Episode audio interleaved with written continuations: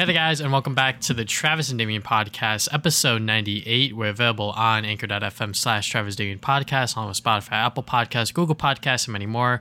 Today, we're going to be talking about the Bayonetta 3 situation. Then we'll head into our recent activities, including Trash Taste Live, Overwatch 2, and Chainsaw Man.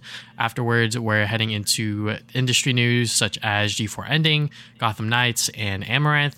Lastly, our thoughts on the newest Disney Plus shows like Werewolf by Night, Andor, and the finale of She Hulk. So, first, let's talk about the whole Bayonetta 3 situation because this has been really huge, I would say, within Yeah. the gaming space. is probably one of the bigger stories uh, in general. So, the original voice actress, uh, Hellena Taylor, she came out and was like, uh, Here's why I didn't come back for Bayonetta 3. Uh, and she has claimed that they were only going to pay her $4,000 for the whole game. So, she asked the fans to boycott the game. And obviously, that sparked a lot of sort of conversation around the industry about voice actors, not just within gaming, but just in general. So, Damian, when you first saw this video, what was your initial reaction? So, um, I mean, I believed her, right? Because I was just like, yeah, that. I mean, that sounds pretty shit. Um, Yeah. You know, it's not a surprise that voice actors don't get treated very nicely from like compared to like other mediums, I guess. Um, you know, like regular actors always make way more money than um, you know anyone else in terms of voice acting. And you know, there's been other stories. Like I know there was one with the Jujutsu Kaisen Zero dub actors got like a hundred something dollars to do the Yeah. whole movie, which is like really really bad. Um, it's kind of why you know I don't like to treat dub actors too bad because you know most of the time they're either inexperienced or they're just kind of doing it for money, and even then, it's not a lot of money. So it's gonna make sense you will get talent that's maybe not as good as you would want. Um, but yeah, I basically believed her for the four thousand for the whole thing. I'm like, okay, that that that seems really bad and like really low, and obviously it's like bad on Platinum and Nintendo for letting this happen. But then um, I started to uh, not doubt her, but even then I was like, wait, but it got Jennifer Hale as the new Bayonetta, Yeah. and she's like one of the top like female voice actresses like around. And i'm like wait something isn't making sense here. Um i still like i still thought she was in the right or like you know i still like believed her. Um but i didn't think it was about money anymore. I think maybe they were trying to lowball her like intentionally to like get rid of her for some reason and get like a new voice actress. Uh, that what was going on in my head during that first day because I was like, it wouldn't make sense if they lowballed her and then got a voice actress that's way more prominent in the voice acting sphere. You know what I mean? Like, she, Yeah. Jennifer Hale is going to be worth way more than she was. You know, so um, yeah, that that was kind of what was going through my head during that whole thing. Like, I was just, I was still supporting her. But I, I knew something else was like there was more to the story than what was happening here, you know. Yeah, one hundred percent. I mean, like obviously, I'm a journalism major. To those that don't know, so I learned in school that you know there's always different sides of a story. You should always get both sides from sources, kind of thing. And that's just in general in life. When you hear someone say something about someone, you should always, if you're that interested, try to you know ask ask the other side of that story to see if it is true or if it is valid. Obviously, sometimes you don't need that other side, uh, and that includes within journalism. So, with this story in particular, there's obviously two clear sides of the story. And on that first day, like you said, Damian, I pretty much was in the same vein where I was like, okay, well.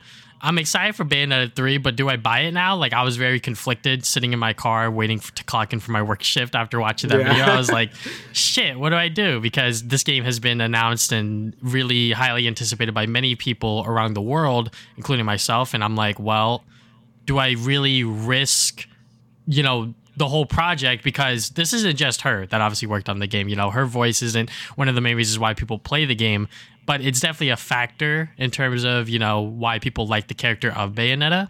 And having the efforts of the game developers and everyone else within the team suffer because she was like, "Oh, I didn't, I didn't get the pay that I wanted, so I decided to not, uh, you know, take the offer," which is very fair, obviously. So, Yeah. and Hideki Kamiya, uh, the executive director, responded, and uh, his response was "fucking dog shit," which pretty much Yeah. uh, reinforced the idea to people that like, "Oh my god, yeah, she did only get offered four thousand dollars. This is so bad." So, uh, if you guys don't know who Hideki Kamiya is, uh, among Twitter, anyways, he's very known for just blocking people uh, Yeah, that he that's just what he does. that he just doesn't agree with. So, um, when it comes to something like this in particular, um, obviously the fact that he responded in such a way, the first part of the response was fine, but the other part where it was like, beware of my rules, I was like, what the fuck is he saying right now? So, Yeah. obviously, you know, he got slaughtered in the quote retweets and shit like that. So, um, but yeah, obviously, there's another side of the story that we'll tackle here in just a bit, but. Uh, just some other background information. Uh, Bryan De- uh, Dechart, uh, he is the person that was that was Connor in uh, Detroit Become Human. He has come out publicly and said that he was offered four thousand dollars to voice act in a AAA game, uh, just to show that this does happen to voice actors. You know, like this isn't sort of like a random number or a random thing that Taylor sort of just brought out there, and you know, so obviously people people start digging into some other shit um, about her, and apparently she is very much a, I guess, a Republican conservative kind of viewpoint on things. Uh, she commented on a post about blue, about uh, Blue Lives Matter, so yeah. yeah, a little She also sus. says some. She says some weird things about trans people as well. yeah, mhm. So yeah, it, it was a lot of sussy things. Obviously, like, does that really hurt her argument in terms of voice actors being paid better? No, but it does like kind of you know make it a little sussy. so that's all I want to say. You know, like yeah. Um, but I, I feel like this is more after the fact that people start to be like, wait. so, um, but yes, uh, then you know Jennifer Hale uh, responded, kinda. Again, no one can really say anything because everyone's under NDA. Um, You know, um, she didn't care because she just broke the NDA. She didn't really care, so she was just saying all these things about how they only pay her four thousand. But Jennifer Hale is still under NDA. She doesn't really want to break it, and basically she just said that you know there's two sides to every story. Um, you know, she respects, you know, obviously she respects voice acting and she does, uh, every actor deserves to be paid what they deserve. But, um, you know, she's saying she didn't really know about any of this, about like her situation. And, you know, like you said, she was saying that more people worked on this game than just her.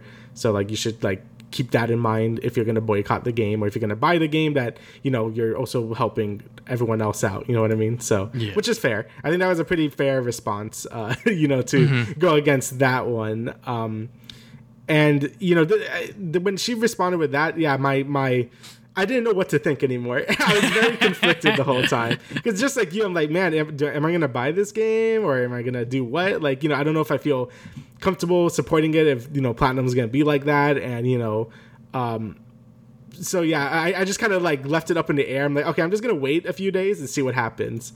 Um, but literally the next day, Jason Schreier made a whole piece on the Bayonetta 3 stuff, and it basically revealed a lot of stuff. So um, Platinum was actually offering her 3,000 to 4,000 per session. And that was supposed to be over five sessions that was supposed to be four hours each. So it would have been like 14, uh, or I'm sorry, 15,000 or like 20K. Like that, that was sort of like what she was going to get paid, uh, which is a lot different from what she said, which was 4,000 for the whole thing. And apparently this rate is like really generous for voice acting, like it's uh, on the higher end. So um, it looks like Platinum really did wanted her back but she was asking for six figures and residuals, and that's when negotiations and uh, negotiations fell apart. Um, now, whether you think that was fair, like maybe she should have gotten paid six figures and got residuals, uh, you know, I think that's kind of just like, you know, that's more of a conversation. But I, I feel like if it's a AAA game, then sure. Like Bayonetta is still like a niche franchise in the end of the day. Like I think both games only sold like a million copies, so it's not like a big franchise. So I think Platinum offering her that amount of money, which was already higher than the standard rate, I, I think that sounded pretty fair. Mostly when she doesn't really voice act, she only voice acts Bay- Bayonetta, and she mostly does theater. Like I feel like that's that's a pretty fair rate, at least at least for this situation. You know what I mean? Yeah. I mean, like, if we're talking about, like, something much bigger, much, you Oh, know, grandioso kind of thing, like a Naughty Dog game. Like, if she was voicing someone within one of those games, even if it was like a minor role, you know, something around this ballpark might not have been as lucrative because you're you're also doing mocap stuff and shit like that. So Yeah. like that's like a completely different situation. But you know, Jason Schreier's piece obviously opened it up and was like, "Oh, okay, so this is sort of like apparently what the other side of the story is because he obviously has sources within the industry." So fifteen to twenty thousand dollars across five sessions for four hours each. I mean, like, I think that that's pretty fair in my opinion. Yeah. I mean, for four hours worth of work, you're getting three thousand to four thousand dollars out of your pocket. Like, um, and since you're a voice actor and that's sort of like what you want to do, I in my head that's sort of like, oh, okay, like you know, you're sort of just like working with the director and you're just doing your voice acting thing. Um, and like you said, if this is on the much higher end of the spectrum, then her asking for six figures in residuals was just her being greedy. In my opinion, Yeah. I think that that's just a little insane, especially for Bayonetta. Like you said, like this is still a niche franchise. Like there was a lot of excitement for Bayonetta 3 to come out.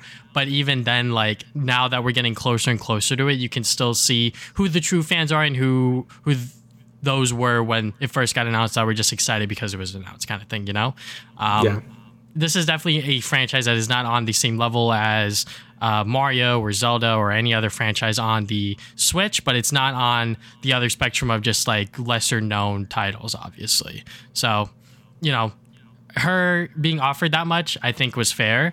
Um, and obviously Taylor is uh, doubling down and being mu- being being like, hey, you know, that's lie, that's bullshit. So um, I don't know what's exactly going to come out of that, but I definitely feel like now the burden of proof is on her because you know mm-hmm. she said the thing, which is fine. I think most people are like, oh yeah, that's pretty shit.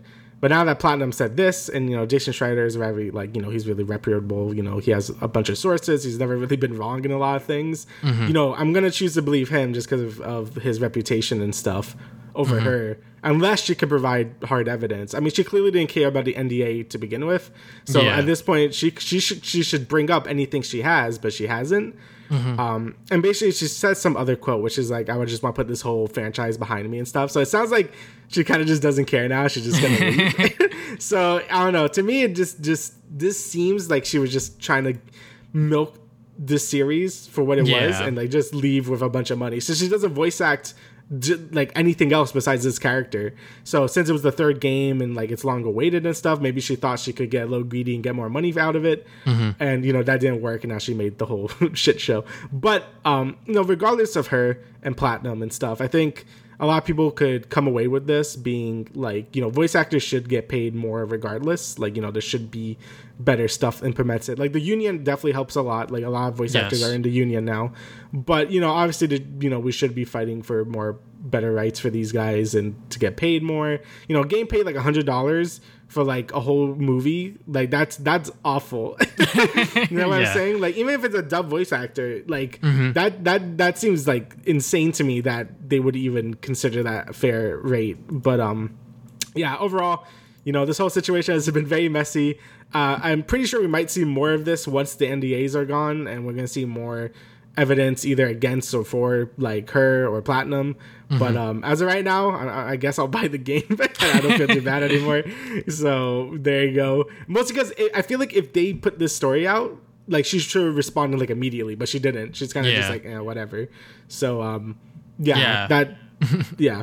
I think like it, if she was gonna break the NDA and like sort of uh, just show everything and sort of just like say all of these things across like the multiple videos, because in the other video she was saying on how like she was suffering like depression and you know she's broke as hell and shit like that. So I'm like, all right, you know, like that sucks. She's trying to like have the internet sort of sympathize with her even more past that first video because I feel like most people just watch the first video and then in in the thread the other videos no one really watched. Um, so you know, uh, I think that first video has like over a hundred or not a hundred, over like ten million views. yeah, it has like 10 million. Yeah. yeah, I think I haven't checked in a while. Yeah, it has fucking almost ten mil, which is crazy. Um, I don't think it's gonna hurt the game though. Like apparently it went even higher on the sales charts. so I guess that didn't really work out too well. that is fucking crazy. but yeah, even then I, I probably would have been more hesitant to buy the game, but now I'm just like, well, okay, I guess that all that was not really a thing. So Yeah, because like if she's gonna break the NDA, shouldn't she have like receipts or like the contracts or anything that sort of Yeah. you know shown the the sort of insulting offer that she was offered kind of thing.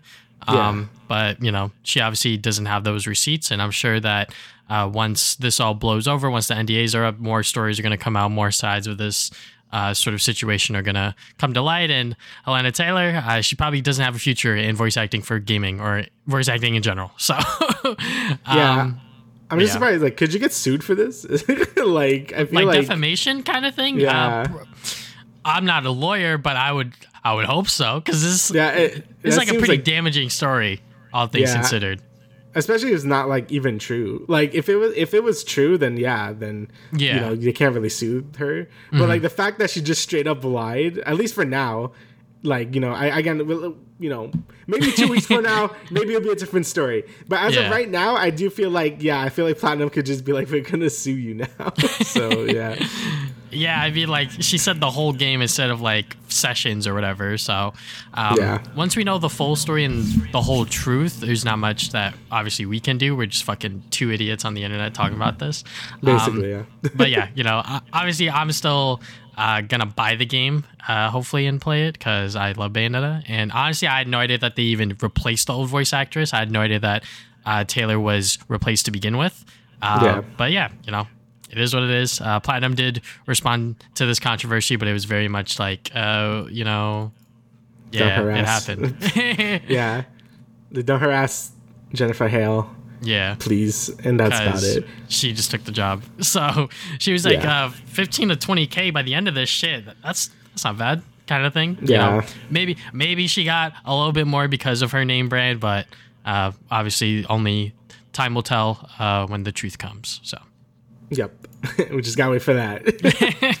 all right. So uh, let's talk about our recent activities. Uh, let's talk about Trash Taste Live real quick. yeah, Uh, so if you guys don't know, me and Damon are both huge fans of Trash Taste Live or Trash Taste podcast. If you guys don't know who they are, they are three guys who live in Japan and they just talk about bullshit. Uh, Basically, at, yeah. At first, at first it was a quote unquote anime podcast, and then obviously they uh, diverged off of that, and they're much more about their personalities on the show. So if you guys haven't watched them before, check it out. There's a lot of episodes to go through, but I would definitely recommend going from the start uh, and working your way up there, or maybe even start with a guest episode because I know that that's how a lot of people get into different podcasts. So you know, start with a guest episode, pick one that you like because recently they were in LA and they did a lot of guest episodes. But uh, my experience with Trash Taste Live, uh, because I went to the League of Legends group stage beforehand, uh, when I went to uh, the venue for Trash Taste. Bro, I thought I was like gonna be there like late, quote unquote. There was a whole ass line circling the building. I was like, this shit is fucking insane. so uh, they probably already knew that because of AX and sort of like their their way to, I guess, attract a fucking crowd. So I had no idea that there were going to be that many people that were going to be quote unquote late, just like me. Um, but then I, I waited on the merch line, and that line was fucking huge as well.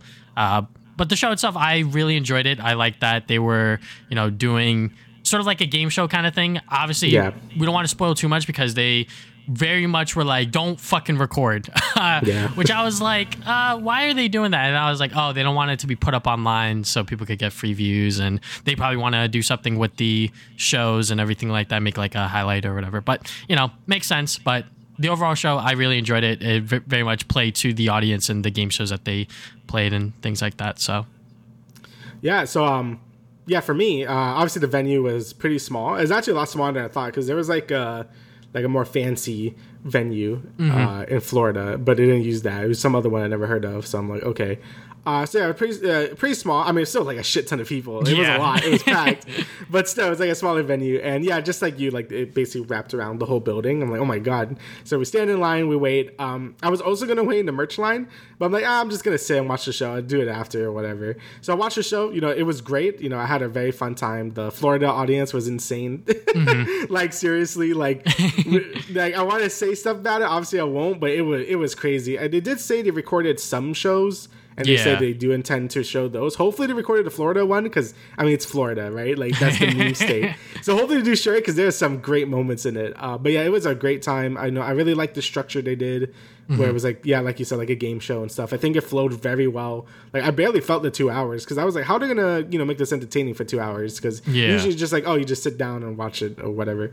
Um, you know, but they did. I had a great time. You know, the energy was great and. Um, it was just very funny. You know, I'm, I'm glad they really translate the, the um, sort of the after dark energy into this. Yeah. That's sort of what I got from it. So, um, yeah, it was a great time. And when I got out, I was gonna get merch. Uh, I saw a line. Well, oh, that doesn't look too long. So I'm like, "Where's the end of the line?" They had like a whole separate room, and it just snakes like this. I'm like, "Okay, I'm going home." So I went home. So I didn't get anything, but that's okay. I'm not like a big merch guy to begin with. I, I just want. I kind of wanted the. Uh, the poster of it, Yeah. but like I, I- I'm okay. I, I I wasn't gonna wait like an extra hour. Yeah. So yeah.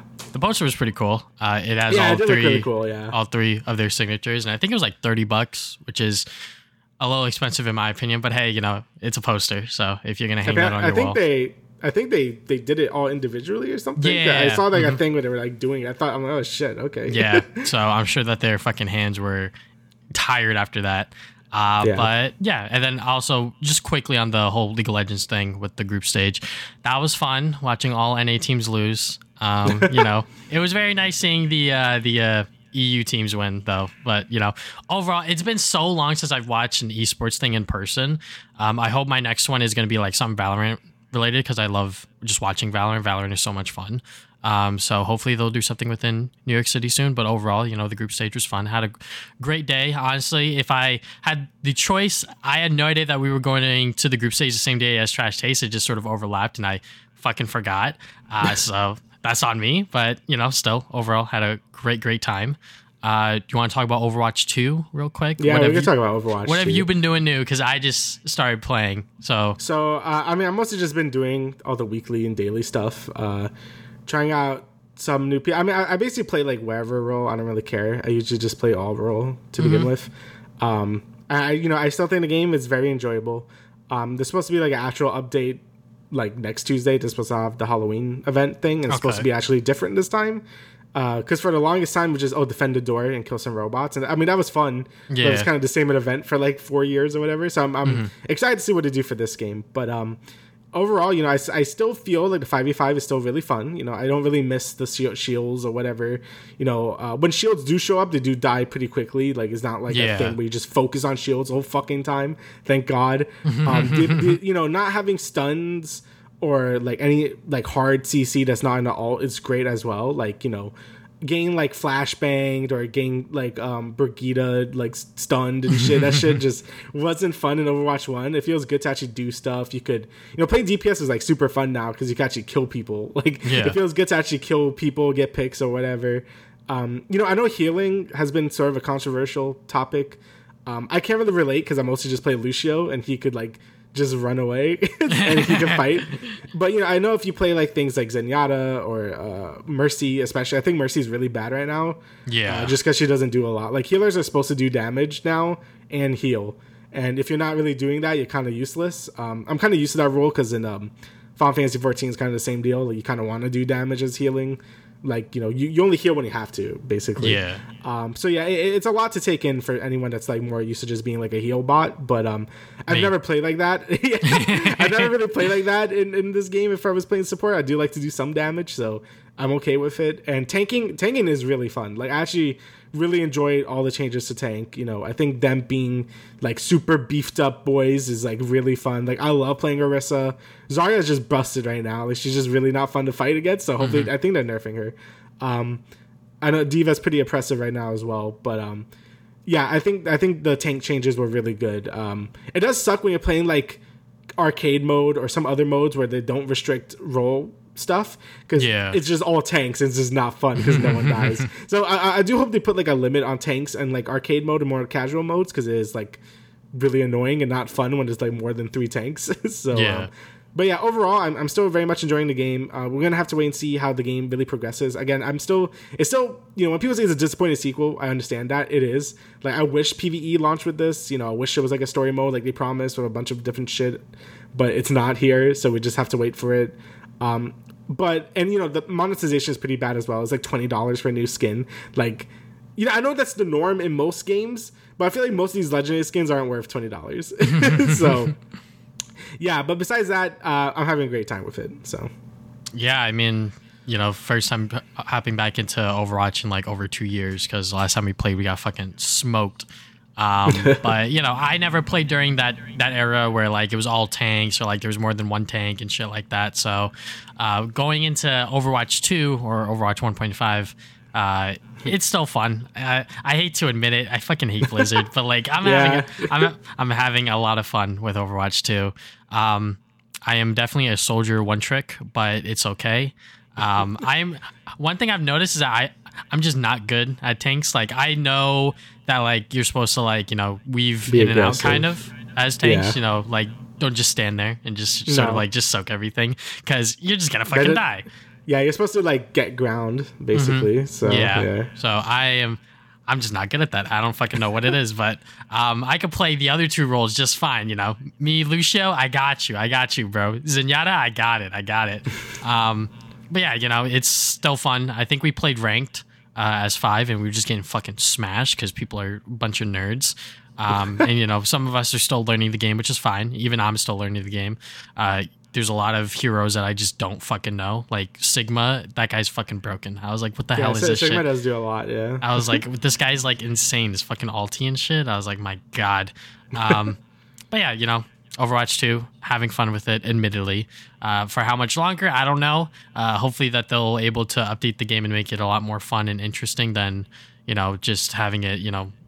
More agents, more whatever, you know, just making it 1.5. I hope that they it's heroes actually. uh, whatever, whatever, whatever. You know, do some, do something a little more is what I'm asking Yeah, for. But no, even then, even then, I'm, I'm, I'm still gonna be playing it, admittedly. So, Yeah, it's um as long as the content pace is good, then that's fine. I saw Valorant like updated its main menu and it looks like Overwatch now. And I saw yeah, people no, bro, I, I hate the new menu just because I've been so used to the old one since like beta. Like literally during the pandemic when the game came out, like I'm, I'm just so used to that old menu. So now that it looks like all nice and fancy, I'm like, what the fuck is Riot doing? I don't like this. um, but yeah, I guess I could quickly segue into Valorant and TFT.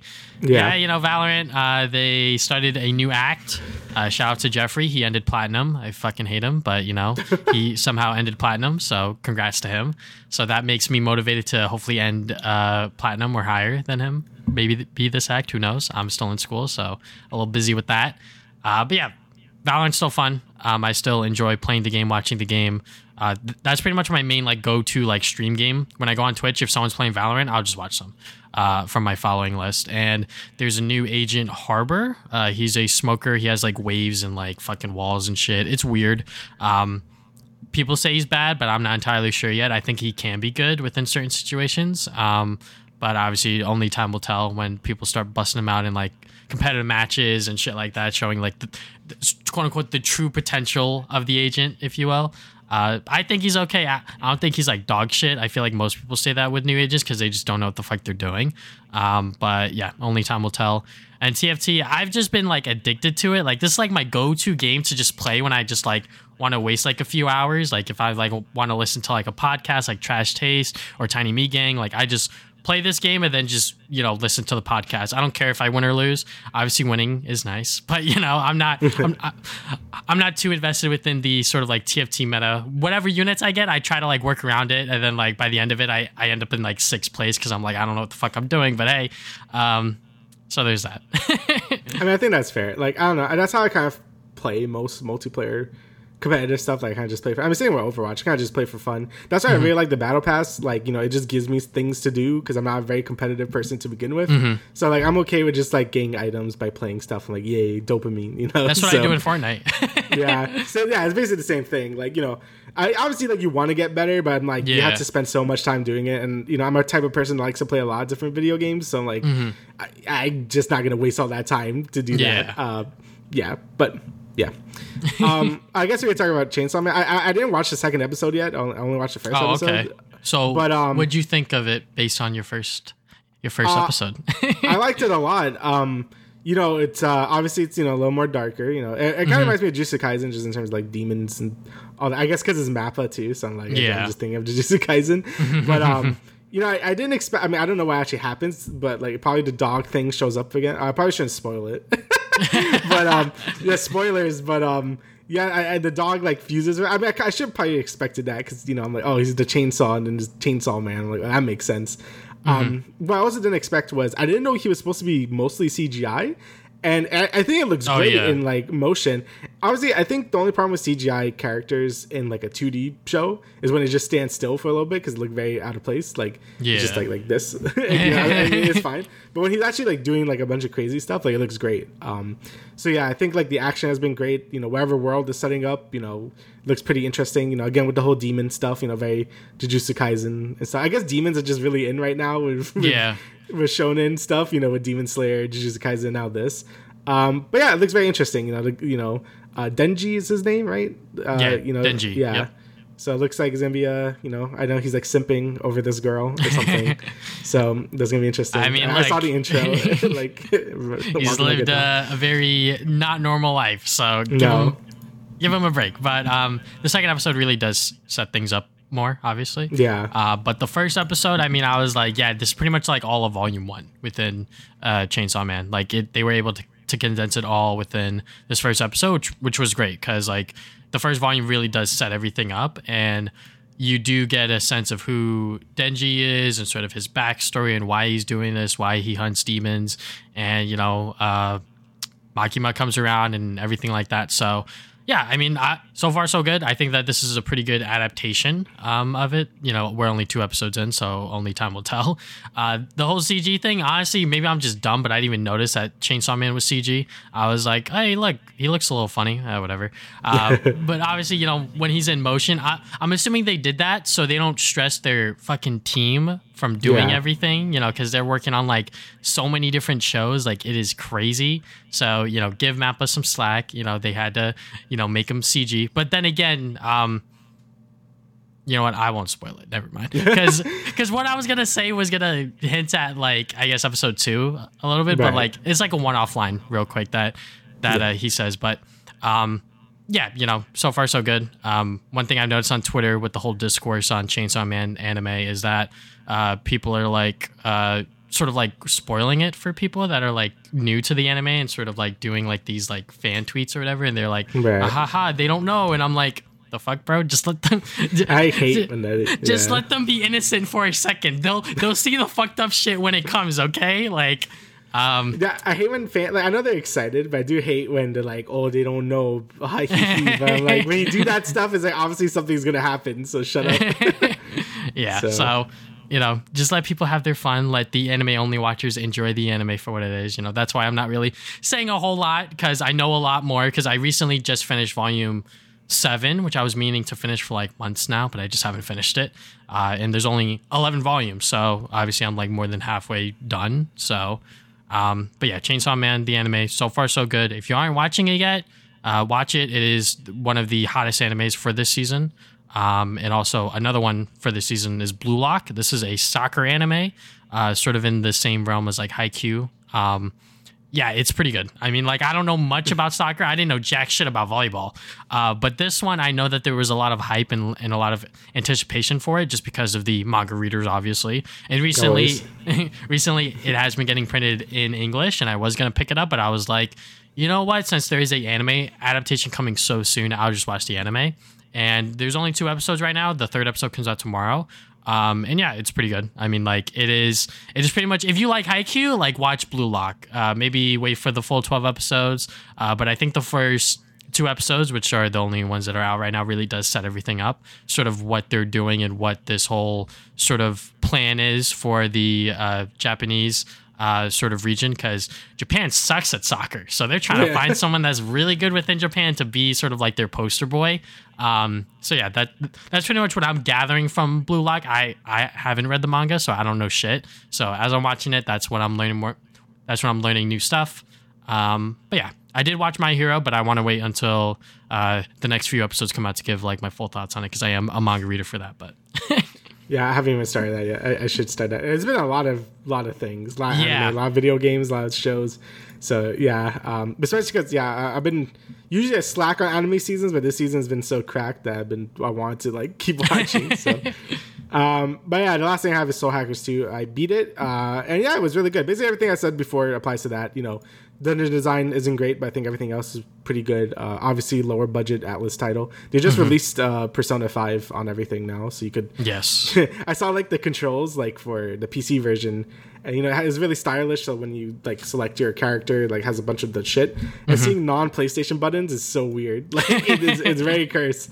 Um, but yeah, uh, you know, I think this game is a great introduction. If you don't want to play Persona for some reason, and maybe you want something a little shorter because this game is only like thirty hours, forty-ish hours. Like it's pretty, you know, it's on the like the decent length RPG side. Like, it's not like the monolithic Xenoblade or Persona levels of like hundred plus hours. Yeah. Uh, if you just want a taste of like SMT, like I think this is a great game for it. I will say wait for a sale though, because you know, again, it does feel a bit lower budget. You know, um, yeah, a lot of corner side because especially with the dungeons, you know, they're pretty bad. The last one is great though. And it, it looks like they put all their money on the last dungeon, which is like it felt like an actual dungeon. Oh, this is sick.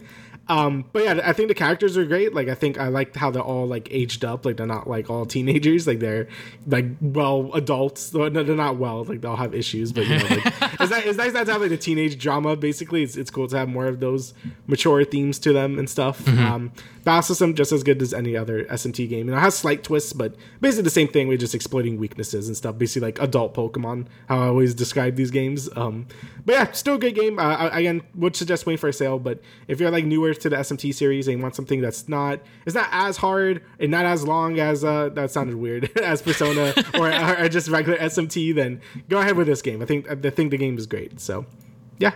Something a little lighter on your plate. Yeah, something a little lighter, a little more bite-sized SMT Persona stuff. So yeah. All right, so now let's get into the gaming and entertainment news. So first, we got some Sonic Frontier stuff. So first, real quick, uh, they're having Monster Hunter DLC coming November is so fourteenth for free. It's really weird. Um, Yeah. it's just like when they did the uh, Sonic Lost World or some shit. Uh, Oh yeah, with the Zelda Link. stuff. Yeah, yeah, yeah, I was like, that shit is weird. Now this, I'm like, all right, I guess, because Sonic's now in an open world kind of setting, so it can make Yeah, It's sense. it's just in Rathalos armor. It's so weird. It's like this is the closest we're ever gonna get to uh, Excalibur Sonic. So there you go. Uh, but also, I think I didn't put it here, but there was like a thing where if you sign up for their email list, you get the the, soap shoes. Yes, the soap shoes. I did that. I did that too. Yeah, I want the I soap shoes. like- so yeah. Look, look, look, they fucking knew. They were like, "Well, how are we gonna get people to sign up for this email list? Let's include the soap shoes." I Hell yeah. Yep, exactly. So, uh, if you haven't done that yet, you still have time. I think the uh, last day to do it is sometime next year. Yeah, by the end of January 2023. So, uh, make sure you grab that before it goes away forever, or when they put it on the PlayStation Store. Who the fuck knows? Um, but the main thing, or real quick, I guess the uh, prequel comic uh, is coming soon. Oh, yeah. Uh, I think they already posted the first part on their Twitter, so if you want to read that, you can. I haven't read it yet. I haven't read the Sonic comics in a while. Guilt, uh, guilty as charged. But then again, they are still getting people that are doing the IDW stuff for this. So yeah, it looks good. Uh, I haven't read it, but uh, the main thing is the combat and upgrades. They really go uh, sort of deeper into that, sort of get you to see the whole uh, tree of upgrades and things like that. You know, if you if you played any open world game, this is gonna be there. So uh, to see or to get like a preview of like what the upgrades are is pretty cool. You know, obviously you don't start with the whole like Sonic kicking the waves and shit like that. You know, you're gonna have to gonna have to upgrade for that. So yeah, um, I am glad that they are doing this as like hopefully one of their last like big pieces for the Sonic Frontiers uh, trailers. Um, I'm sure we're gonna get one more trailer or something like that before the game comes out. But yeah, I am still very much looking forward to this game because it does look different, but it also looks good at the same time. Yeah, I'm just hoping you know the combat isn't like too drawn out. Like I think when I think Sonic combat, you know, I think it was fine in other games. You know, the reason why the Werehog was so hated was because you know it breaks all flow, right? Like Yes. know, I mean, it was in the song, you know, losing your speed, losing your flow. But yeah, um, you know, in in a game like this, you kind of want to just keep moving, hit fast, and it looks like it's doing okay at that.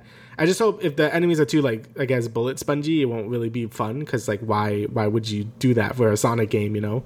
Um, but it looks like with just combat trailer, like hopefully if you like you know do enough activities and whatever, it looks like you get strong enough to just like annihilate stuff. And I think that should be what Sonic combat should be focusing on because you know I really never thought about Sonic as having like a real move set, but Yeah. um, it looks like they are really tying the moves to like his speediness. So I think I think they're doing a pretty good job at that. So I guess we're gonna have to wait and see how the combat actually plays out. But you know, again, every trailer I see for this game, it does raise my hopes up a lot higher than it was. And um, you know, I am looking forward to playing the game now. You know, I wouldn't have not said that when I first saw the first trailer because I was very much like, I don't know if this looks good.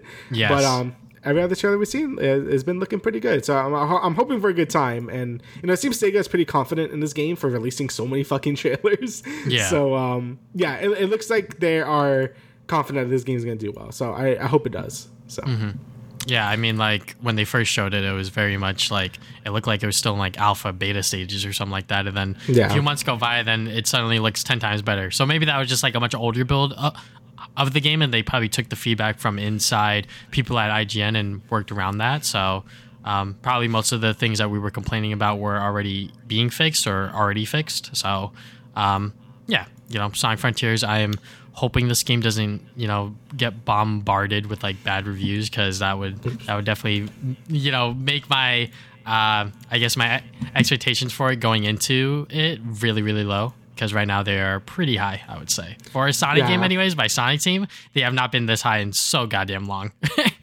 Yeah, I mean, I'm still guessing it's gonna get like sevens, but yeah hopefully, hopefully, you know, the fan base doesn't like kill themselves and we're like, we're okay with this.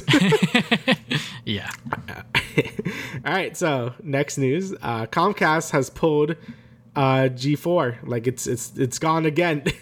so um, if you weren't familiar with G4, it was sort of like a yeah like a gamer focused TV network that was mostly used in the early 2000s. Um, it kind of obviously died out when YouTube started becoming a thing because you know people started doing their own shows like AVGN and like you know all that other stuff. So you didn't really need G4 as much and you know as, as the internet got better and better like the gaming coverage from that channel is like you just go ign or look it up online like you didn't really need the channel anymore but Yeah. they decided to come back around a few years ago they decided to come back with a bunch of actually like, old shows. actually oh, it was actually last year. Oh it was only last year? All right that's crazy. Alrighty so that makes this a little more awkward. So yeah okay, it was last year that i decided to come back.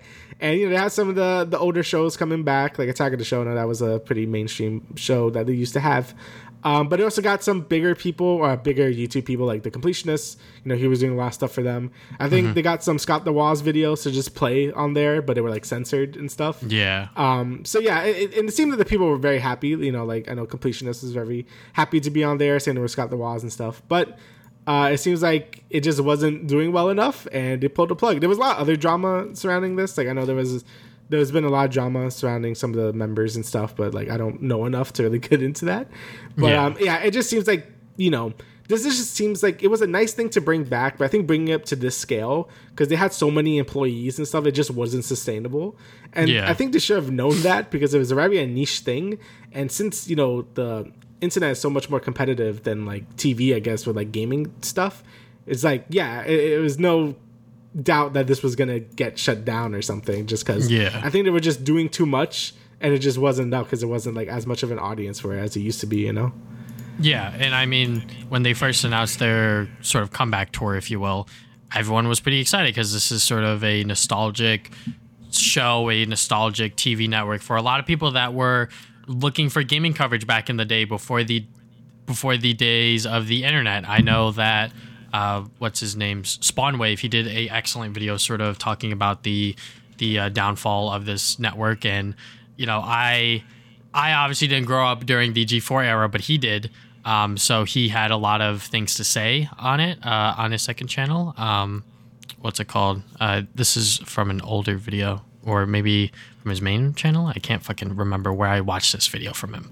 but because he uploads so fucking much, um, yeah, yeah, it was on his main channel. It's called Let's Talk About the G4 TV Situation.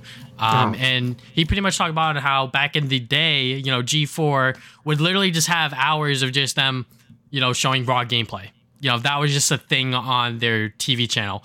Nowadays, you can't fucking do that uh, on G4 because there is a thing called the internet where there's going to be 20 different YouTube channels doing that. Um, and they're all moderately successful. And it is very weird and very strange in how certain channels like that just, you know, sort of come up and become successful because there is a niche for that sort of, you know, want for gameplay. You know, brand new games come out, they want to see someone play it with no commentary, no none. They just want to see the gameplay. That used to be so big back in the day on YouTube. Yeah. I remember there was a bunch of like uh, like unnarrated long plays of stuff, and that that used to be a thing. Mm-hmm. Yeah. Um, yeah. But nowadays, with the sort of you know Elgato and a bunch of other different capture cards, it's so easy and so accessible for anyone to really do that now. You know, when G4 was Yep. doing it, it was like no one had a fucking capture card. No one knew how they were capturing this gameplay, but they had it, so they were able to you know have that sort of monopoly on that kind of content. But nowadays, when you know when they came back and when they sort of tried to bring back that same success, it obviously didn't hit the same marks, and that sucks because you know they brought back Adam Sessler, who who obviously people were excited for because he is one of the biggest sort of gaming journalistic names out there. Uh, he has stated on his Twitter that he is not looking for another job or looking towards YouTube or Twitch to sort of reignite his thing. He was literally just doing this comeback as as a thing for fun. You know, he doesn't need the money or anything like that. I think that that's what he said on his Twitter, you know. It's like he wanted to do this because this seemed like something that was too attached to him in my opinion, that he was like if I don't fucking do it, you know, why not kind of thing. Yeah. I'm not exactly sure if I worded myself correctly there, but yeah. And then like uh, the uh, G4 channel, they realized that they're that the algorithm wasn't favoring them, you know, uploading everything on one channel. So they somehow managed to get all of like the different videos onto like separate channels. I don't know how the fuck they did that because that was like very weird for me. I was like, wait, what the hell is going on? Um, Right. So yeah, they like somehow managed to like you know pick and choose certain videos and plot them onto other channels and whatnot. And I was like, okay, you know, they're actually taking steps to sort of find success within the YouTube algorithm, but obviously it didn't work. Um, and that is unfortunate because this is something that you know people would like to see on the same level as like ign gamespot you know all of the other big gaming networks that we have today on the internet but unfortunately they were just never able to hit their strides and hit their marks. Yeah, it really was just kind of like a relic of its time. Like, you know, this was like basically a passion project for people to see it come back. But obviously, just times have changed, and you know, I guess G4 doesn't really have a like a space anymore. Um, and that kind of goes to show that you know it's kind of weird that YouTubers basically have outgrown TV at this point. Like, you know, I think TV channels want to be YouTubers at this point because you know this just is like more less effort and like more pay basically. So why wouldn't you want to do that? Like I, I feel like traditional tv shows and channels are just you know going more down the wayside now. Obviously there's always going to be a market for that stuff but you know i think in terms of gaming like i think having like a whole dedicated tv channel just isn't isn't it anymore you know? Yeah, and even um, going back to another YouTuber that I watched talk about this, Mitch, uh, Mr. Matty Plays, he talked about this way before the whole official announcement of it all just shutting down. This was when the whole layoffs were happening. right He talked about on how like nowadays with like gaming channels and gaming journalism, you know, we saw it happen with uh, um, uh, Game Over Greggy, uh, you know, Greg Miller. He was a prominent voice on IGN, and then he made his own thing called Kind of Funny, and then Yeah. someone within Kind of Funny, uh, Colin, uh, he made his own thing. Um, I forget exactly what it's called, uh, but he made his own thing, and now that is like super duper successful. On top of you know, Kind of Funny and all of these other sort of YouTuber centric channels are, and because they sort of grew up within these spaces, they know how to function around them. And it is kind of weird and kind of, I guess, scary at the same time that, like, you know, traditional news and sort of traditional networks in general, like this, uh, within gaming are just not to work. You know, it just Yeah. seems very, very weird because, you know, me and you, we grew up watching IGN and watching their reviews. And I feel like nowadays we don't watch them that, like, all that much. i always use them as like sort of like a baseline. I'm like oh this game got a seven because they give everything a seven. So then i then i look at like actual metacritic or whatever actual reviewers i watch but uh, you know i just skip to the end of their reviews because that's all you really need. Yeah. um but um you know i I also think that just to show that you know tv is kind of just like gone now. I mean i think we're probably one of the last generations to really even had memories of watching tv at this point like you know as children. Like you know obviously i remember going to tv guides and looking at when new episodes are going to show stuff i want to watch or whatever. But at a certain point you know it, it was just gone because when youtube got big that's all i used like by 2008 rolled around or like you know that's when i was like fully using youtube like 2007 and 8 so um you know, I could watch like Naruto in like ten in like ten episodes. um, I didn't watch Naruto though, but yeah, you, you know what I'm saying. Like, you know, I Yeah. think I think TV just became like just an outdated thing, and YouTube channels, especially gaming, had just gained so much traction over the years that you just don't need it. Like, I have all the information I need, and I have funny gaming like review stuff for Ravi, like um, you know Scott The Woz or whatever that I would watch instead of like just um, just like you know whatever G4 was doing. So yeah uh, overall, I just I just feel like it had no place anymore, and really the only reason it existed was more for nostalgia or just passion for these people. And you know, I'm, I'm glad they had the passion, but you know, it's still business at the end of the day, and they had to keep it afloat, and it just didn't. You know, Yeah, I like you said. I think that they had way too many people on, um, and you know they obviously had to keep it going and keep these you know paychecks going, but they just did not have the funds or the success on YouTube. The ad revenue, let alone you know, was just not there. If you look at their channels, it's like a couple thousand, you know, ten thousand. I mean, Right. X Play is definitely like their more successful one because Adam Sessler's on there. Uh, but when but when you look at the, I guess like regular G4 channel, it's like it's real bad. Um, Yeah. well, not real bad, but you know, like it's not it's not what it could be. You know, in the grand scheme of things, comparatively to the other uh, bigger names out there. You know, fucking Scott The Woz is able to pull millions of views on his videos, but then again, his videos, you know, he takes a long time making them, and they are crafted very, very well. And I'm sure he got the bag from G4. You know, all of that time that he spent trying to edit those videos and stuff like that was hopefully worth it for whatever paycheck that he got. Yeah. Um, I had another point and I forgot. but I think that's all I really had to say. Okay, yeah, you know, G4, it's over again. It sucks. It is what it is. Yeah. Um, moving on from there, we got some Gotham Knights stuff.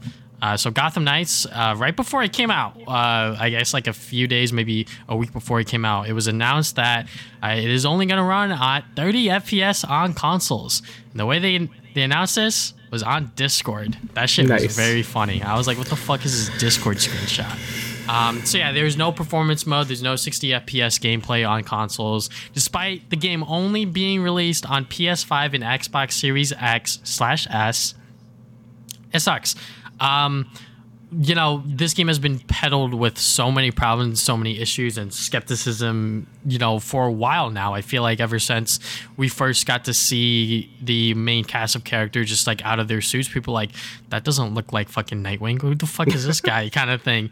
Um, so yeah, you know, the game itself has just been littered with problems, and ever since it has now come out fully, you know, the NDA has been lifted and people have been able to talk about it, and it's just been very mid, uh, all things expected. Yeah, like I saw like reviews of it, and yeah, it really looks like a game that was originally going to be a live service game, and then they backed out of it when Avengers did bad. It's like, okay, just make it into like into a single player game. Just do it. It's like okay. Um, because when you look at it, it's like gear systems that are basically meaningless. There's like a shit ton of crafting like recipes you could do and stuff. Like all of it just screams like this was supposed to be monetized and like played with other people. I know you could play co-op, but Yeah. like, it, it looks like it was gonna be like the Avengers game, but it Yeah. wasn't because it did bad. And then they're like, that's like my own weird conspiracy about it. But yeah, it definitely looks like something that was meant to like make more money than it was. And then we got this weird like abomination of a game that's gotta just like No pun intended. Yeah. um, but you know, it, it sucks because I know a lot of people were really looking forward to like a new sort of Arkham style game, like you and my brother, and now just kind of just left being like, uh, well, here it is. just, just, I mean, I, again, the signs were there. Like a lot of people were very, very skeptical about the game when it first came, uh, when it was first revealed. So it's not like a lot of people were that hyped for it to begin with. But sucks that you know it's been so long since Arkham City Night. Arkham Knight. Yeah. Yes. So like you know, it's been a while since that game came out, and then this is what we got as a follow up, basically. Uh, so yeah, it kind of kind of sucks for anyone who's really looking forward to that. Um, you know, I think the superhero game genre is still you know hopefully finding its footing because you know we got some great games like Spider Man and the uh, Guardians game, but then we got some real shit games like Avengers and this game. Well, this game isn't shit; it's more like really mid. Yeah. Um, but you know, hopefully uh, we can get better ones in the future. You know, obviously Insomniac, you know, with uh, Wolverine and Spider Man Two. Um, looking forward to those. But Yep. yeah, right now this this isn't it. Yeah, I mean, like I watched Digital Foundry's video on the game and sort of like the performance of it because I wanted to see if it was at a, at, at least a steady 30 FPS. It was not. Uh, the game like drops to like 20 at, at some points, and I was like, that is like terrible. the Uh, game doesn't even look that good to begin with. yeah, so- like I'm like, what is going on here? Like, you don't have to render the whole world when you like load in and shit. Like, I don't know what's going on. Um, but yeah, you know, it sucks that this game um, is just not sort of living up to most people's expectations, including mine. I felt like that this could have been easily a you know nice return to the Arkham style of gameplay, but it looks like you know without Rocksteady, no no good game, and people are going back to being like, yo, Arkham Knight was like a pretty good game. I will still stand by this. Arkham Knight, in terms of like a Batman Arkham game, is in my opinion, the worst when it comes to the Rocksteady games, Wh- which might be controversial because you know people were like, "Oh my god!" But we got the Batmobile. Yeah, the Batmobile was a fucking tank, and it was annoying to control every single time you got in it. I honestly had no fun playing with the Batmobile because I was just like, "This is just like me shooting guys and me just." this isn't what I want to do kind of thing. And even like the story, like with the whole Arkham Knight reveal, I was like, this shit's getting a little predictable now. I don't know. So, um, yeah, honestly, for the sort of like conclusion to the whole Arkham trilogy, I felt like that it should have been a little bit more. Um, especially since be- because the first two games were so goddamn good and we waited for a while for Arkham Knight. Um, but that's just my little spiel on that. But yeah, 30 FPS, that's fucking unacceptable. The fact that it drops below that is kind of crazy too.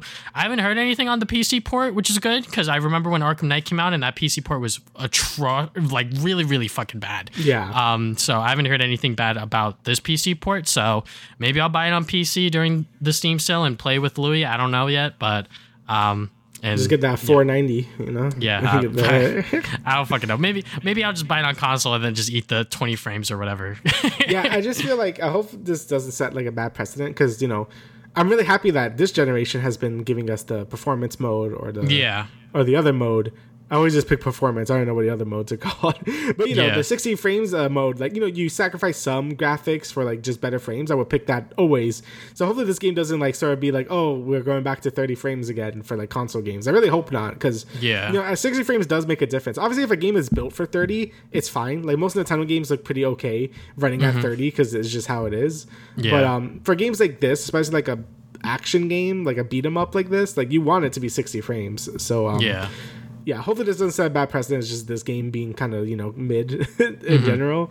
But um, you know, I guess we'll see for that. And um, apparently, uh, my brother he played Arkham Knight like again last year, and you know he he thought the same as you, like he didn't like it. Uh, but he played it again. Apparently, he liked it a lot more the second time around. Like, It's the so- copium, bro. I'm telling you. Yeah, I'm it could be the you. copium. it could be the copium of just not having an Arkham game forever. But he said like, I don't know, I kind of like it now. So I'm like, okay. He was someone bitching me about it too. So like, I don't know. Yeah, that, like- that was like last year. It's like when you go back to a abusive ex. It's like, ah, shit. You know what? Maybe, may- maybe they weren't that bad actually. He- Um, he still he still thought the Batmobile was like yeah, good. yeah, but- nah, fuck the Batmobile. But um, just like to go on like a quick tangent, you know, I saw that there was like conversations on like, you know, uh, oh, it's like 30 FPS, like this is fine, like you know, uh, you know, like some of the greatest games are all of all time run at 30 FPS. But my problem, like you said, is that like I feel like for this generation of consoles, like it should be the standard should be 60 FPS. If you're gonna release Yeah. a game on PS5 and Xbox Series X, like that should be the standard. Mm-hmm. And if it can't, at least have it be stable at 30. You know, like that's Yeah, all I'm I agree. asking for. I Because think having no, oh, no, go on. I was gonna say there's a difference between like a bad 30 and like a good 30 because you know uh, good 30 FPS games you won't even really notice it too much. Like maybe your eyes Yeah. Mm-hmm. will be like, oh, what? Why is it 30 frames? But after a while, your eyes will be fine because you know there's good frame pacing and like you know it doesn't drop at all. But Mm-hmm. there's bad games of it where it drops like constantly and like you know it kind of stutters between like 25 frames and 30 and then it just feels Yeah. like shit. So yeah, that's what you don't want. So. Yeah, I just, you know, if people don't tell me that it's running at 60 or 30, I won't even notice. Like when I played Spider Man on PS4, I was like, is this game running at 30 or 60? And it was running at 30, and I was like, oh, okay. It still looks Yeah. good. I don't care. Uh, but obviously, when we went to the PS5, you know, everything runs at 60, you know, including Spider Man, which is fucking great because, especially when you play Miles, like when you jump from the, the, uh, the fidelity mode to the performance mode, you will notice the 30 to 60 difference. Yeah. And it doesn't stutter. It's it's at a stable 30 or a stable 60. So, you know, and I cannot believe back then people were like, "Oh, you can't even notice it." Shut the fuck up. I notice it. yes, you should be able to notice it. If you can't notice it, get your eyes checked. Anyways. Exactly. Yeah, again, it's fine if maybe you don't notice at first, but once you show like see the truth, you'll be like, "Whoa!" dude. Yeah.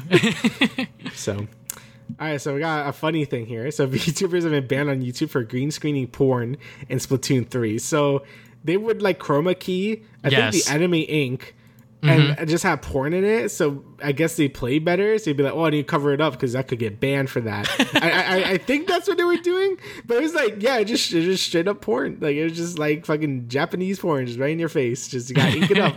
And, and some V- apparently some of them were just putting in their own ink. And at that point, they were just don't didn't, didn't care. just make the whole screen porn, I guess. Um, so yeah, obviously YouTube uh, you know, ban that because why? Why would you do that? One, it's a you know, it's still a kids game. There's probably gonna be kids like watching because oh, Splatoon three. I want to watch Splatoon three, especially in um, you know, i- i- like in Japan or something because you know that game is so big over there. And if Yeah. they're watching this shit, they're gonna be like, what the fuck. Yeah. So, um, yeah, and, like, it's funny, but it's also like, yeah, don't do that. yeah. They should have been streaming on Twitch. It would have got a three day ban at most, Yeah. honestly. Um, but in, in all seriousness, you know, like this is it's something that you do for fun with your friends. I feel, you know, like you like stream it on Discord and like no one's gonna get hurt, kind of thing. Yeah. Um, streaming it to people online, you know, obviously you're gonna, you know, offend some people and break some terms of services, which obviously they did because now they're just banned on YouTube. Uh, so much so that Nintendo had to fucking make a statement about this, which was saw it. Yeah. very very funny because i'm like no fucking shot they acknowledge this um but yeah i mean like that's that's an interesting way to uh you know engage with uh splatoon 3 if you're playing it online i think it would be funnier if you have like a embarrassing photo of yourself if you're like Yeah. streaming you know you gotta like cover that i think that, There's like that a would be there's like a lot of cool concepts you could do with this. Yeah. Just not the porn thing. Yeah. yeah, just not, just not, you know, anything that'll get you banned, obviously. So, um, but yeah, when I first saw this story, I was like, no fucking shot VTubers are doing this, but hey, you know, anything could happen, I guess. Guy, content is content. You know. content is content at the end of the day. Um, moving on from there, we're getting into something a little more serious. Yeah. so Amouranth, probably should have not uh, put that one. yeah, that. maybe, maybe I should have arranged this a little differently. Anyways, alright. um, so if you guys haven't heard about the whole Amouranth thing, uh, she pretty much went live on stream uh, talking with her husband. Uh, about you know some stuff, and you could obviously tell that she is in distress, and the husband is being very loud and very angry with her. Um, so yeah, people learned a lot during the first time she sort of cried out for help. Uh, for one thing, she's married and she has a husband. Two, uh, a lot of the things that she was doing on Twitch was not up to her volition, not up to her choice. Um, one thing that she pointed out was when the hot tub streams were happening, you know, like the hot tub meta, uh, her husband was very much like, we should do this. Like, this is like a very good money opportunity, which obviously it was. Uh, but then again, uh, I think she cited after that point on, she started, he started to become a asshole again. Um, so, yeah, it seems like, and he has control of like all of her accounts, like everything, like the two two uh, factor things all go to his phone. So yeah, and then like uh, after this stream, it like cuts randomly. So people were like scared for her for like the next like few days. They were like, "Is she okay? Is she okay?" Right. Um, and obviously, you know, she's okay now. Um, but Damian, what was your reaction to this initial story? Yeah, so I I was like following it as well when it was happening, and you know some of the like the clips of it is like really hard to watch. You know, like Yeah. when he's like yelling at her and stuff. I'm like, holy shit! Like I feel like Twitch should have been a little more like, yo, you're right. Like probably should have reached out or sound you know sound like that. Um, but yeah, it was definitely concerning because you know you didn't know what was gonna happen, like if she streamed again or if we were gonna get something more serious.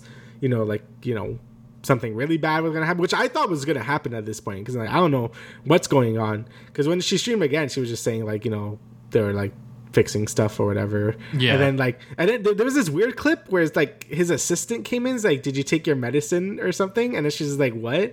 And then like Yeah. she's like, "Oh yeah, did you take your medicine?" And it just cuts. And like, what the fuck was that? So yeah, it, wa- it and then was like, like, the fucking the uh, door opens behind her. I was yeah, like, oh, nah, I'm nah, like, what, the, what the fuck? So yeah, it, it was definitely like a really awful situation, and obviously it's just like a whole thing of abuse and stuff. You know, um, you know, people just, oh, why don't you just leave? And obviously it doesn't work like that. You know, yeah, you- it doesn't work like that. Yeah, I know, and a lot of the, you know, you got a lot of the incel people and stuff like, oh, like, Oh my whatever, gosh, she was married, bro. Th- that's what you got from this? yeah, like a lot of people are just still like cooming and stuff. and like, okay, like, like you know, obviously that's not the time and place for it. And you know, learning that she didn't really want to do most of this stuff to begin with, or you know, the fact that she was only sleeping like three hours or four hours a day and just keep streaming over and over to make this asshole money is like really terrible. Uh, I mean, it's basically like you know, might as well just be sex trafficking at that point. Jesus, like Yeah. what the fuck. Um, so yeah, I'm happy that you know sort of got a good conclusion right now where she was able to sort of break ties with him at the moment and like hopefully get everything sorted out. I know she's taking a break from streaming, which seems like the best thing to do at the moment. And Yeah. she says she doesn't know when she's gonna start streaming again. Um, you know, I think she's just do whatever she wants to do. I know she wants to like do like animal sanctuary stuff. You know, I think that sounds like a good thing to do, and just you know stay away from all this other bullshit that's been built up. You know, at the, you know at this point, like, it's not about the money or whatever. It's about just being happy. So whatever makes her happy, and just stay away from the internet. I, I think that sounds like the best course of action. You know. Yeah, I mean, like at this point, she's definitely one of the biggest Twitch streamers and one of the biggest OnlyFans models. So you know, she can do whatever the fuck she wants. She has so much Yeah. money um, just from those two avenues alone. Um, and you know, after this situation, I hope that you know she is just able to do what she wants because you know she couldn't just leave. She, he had control of all the accounts, not just like the social accounts, but like the finance accounts. So like you know the money was in his control as well. So obviously he had a lot to do with you know her mental distress because he was obviously psychologically abusive. Um, so yeah, you know, this is just another story on Twitch about, you know, you don't know what the streamer is going on. You, you don't know what's going on behind closed doors kind of thing, you know, and that's why I always, you know, try to treat everyone with kindness. You know, if they're an asshole to me, you know, I'll try to not be an asshole back, but you know, sometimes it's hard, especially working in retail. Yeah. Um, you know, it is what it is. So, um, but yeah, you know, to all those incels that were like, but I gave her like thousands of dollars. Bro, she was never gonna fuck you. She was never gonna date you. What the fuck is wrong with you? Use your money towards something else. And if you are one of those people that did give her thousands of thousands of dollars, that is your own actions that did that. Okay. Yeah, like I don't know. I, I really don't understand people like give that much money. Like what, what like what do you do? Yeah. Like you should do it because either you want to support the streamer and that's about the end of it. Like you know, yeah. you do it because you like their content and that's about it. You shouldn't mm-hmm. be expecting anything in return. Like what are you talking about? yeah. Like I don't know. Um yeah, at the end, I'm just happy that she's obviously you know, staying with. That. Hopefully, she has a good support system and stuff. But yeah. obviously, you know, is, we don't really know anything. Like, I'm not gonna claim to like know everything or whatever. But it's, yeah. it's, very much like maybe she didn't like cut off all ties with him or whatever. Like obviously, there's, there's you know, abusive relationships are like a weird, complicated thing. So maybe mm-hmm. she doesn't like fully hate him and stuff and be like that. But hopefully, she gets therapy and stuff because you know, obviously, she should stay away from this dude. But um, yeah, yeah, we'll we'll see what happens and if she ever wants to. You know, it's not really our business to begin with now. You know, mm-hmm. as long as she's safe, you know, I think I think that's all that really matters. So. Yeah and people that were like, "Oh, she's only doing this for clout." I'm like, "Why the fuck would she do this shit for clout? She already is like, like I said, one of the biggest people on the internet. Period. Uh, yeah. Uh, so her doing this publicly is only her to be like, please fucking help me. You know, please, yeah. you know, like make this known. And if there's anyone out there that has a significant other talking to them or any sort of, you know, treatment like this, this is not normal, guys. This is not fucking normal. Just so you know. Um, but yeah, you know, obviously this is a very serious story, uh, especially since she is, like I said, one of the biggest people online. So you know, the fact that she was going through all of this shit behind closed doors, you know, and now that it was, now that it was made public, you know, people now know that you know maybe you should be a, l- a little nicer to just people in general, including her. So. yeah, I mean, it's always gonna be. You know, people are people. You know, no yeah. one's like, you know. Internet that, trolls people are complicated. internet trolls. That is true. Yeah. Yes, people are also complicated. Alrighty. So next we have Creed Three. Uh, we have the new trailer for it. I never actually watched Creed. I know what it is, but I've mm-hmm. watched one and two. Have you watched Creed? Hell yeah! That's why I put this on here. I fucking oh, love Creed. Um, so I was kind of skeptical as to what they were going to do with Creed Three, but uh, after watching this trailer, it is very clear that they do have a idea and vision for this. This is Michael B. Jordan's debut as a director, I believe.